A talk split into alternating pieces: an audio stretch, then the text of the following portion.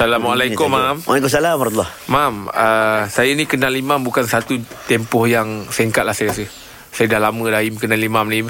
Saya ni dulu follow Imam daripada zaman Imam masuk dulu uh, Imam muda tu. Ah, ya. Ber- Time tu belum ada pencetus rumah lagi. Oh. Ah, dia dia dia imam muda tu baru pencetus rumah tak silap macam itu Mam. eh? Hmm. Imam muda. Saya tengok dia yang ada tas dia kena mandi. Yalah kita pernah kita pernah borak kau pernah borak kau, kau, kau suka dia. Ah, ah, ya. Yang tu bohong Yang tu bohong Eh betul. Mam jangan gelak macam kalau imam gelak tu macam imam macam Membelekeh ah, kan? membelekeh kan. Tak, tak bohong Ya saya pernah cerita dengan Dia dia eh, dia ah, mam. Dekat dekat dekat di sini nak keluar pintu tu. Ya betul Dia cerita dengan saya. Nah, Ni betul mam. Ya Jadi saya ni memang dah Mana lama humble sangat man. Boleh lepas ni kita Annoying pula. Ni kita pergi kafe Saya belanja Ah. Jadi saya ni memang minat, Minat imam lah, minat ah, lah. tersendiri lah. Mm-mm. Tapi imam program tu kalah eh.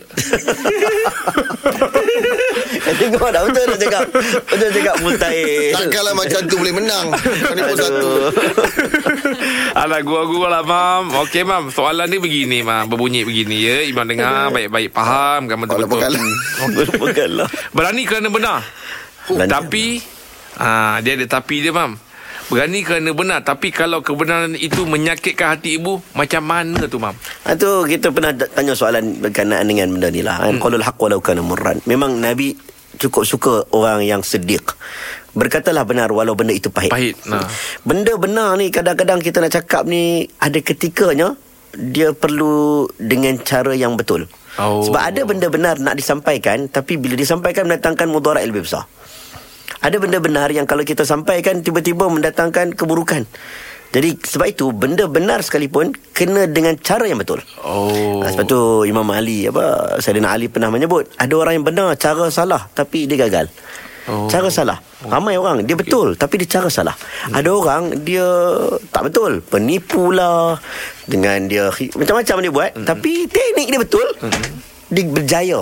Ha, Jadi macam kita lah Nak buat satu benda. Contohnya ibu lah. Kita nak nasihat ibu. Benda yang betul. Kita nak apa sebenarnya?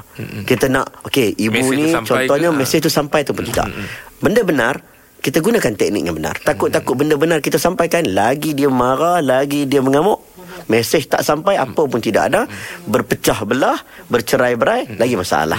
Ha, sebab itulah, walaupun benar, dia kena dengan cara yang betul. Ha, dia tak benar kena benar. Dia tak boleh nak tukar kebenaran kepada kebatilan.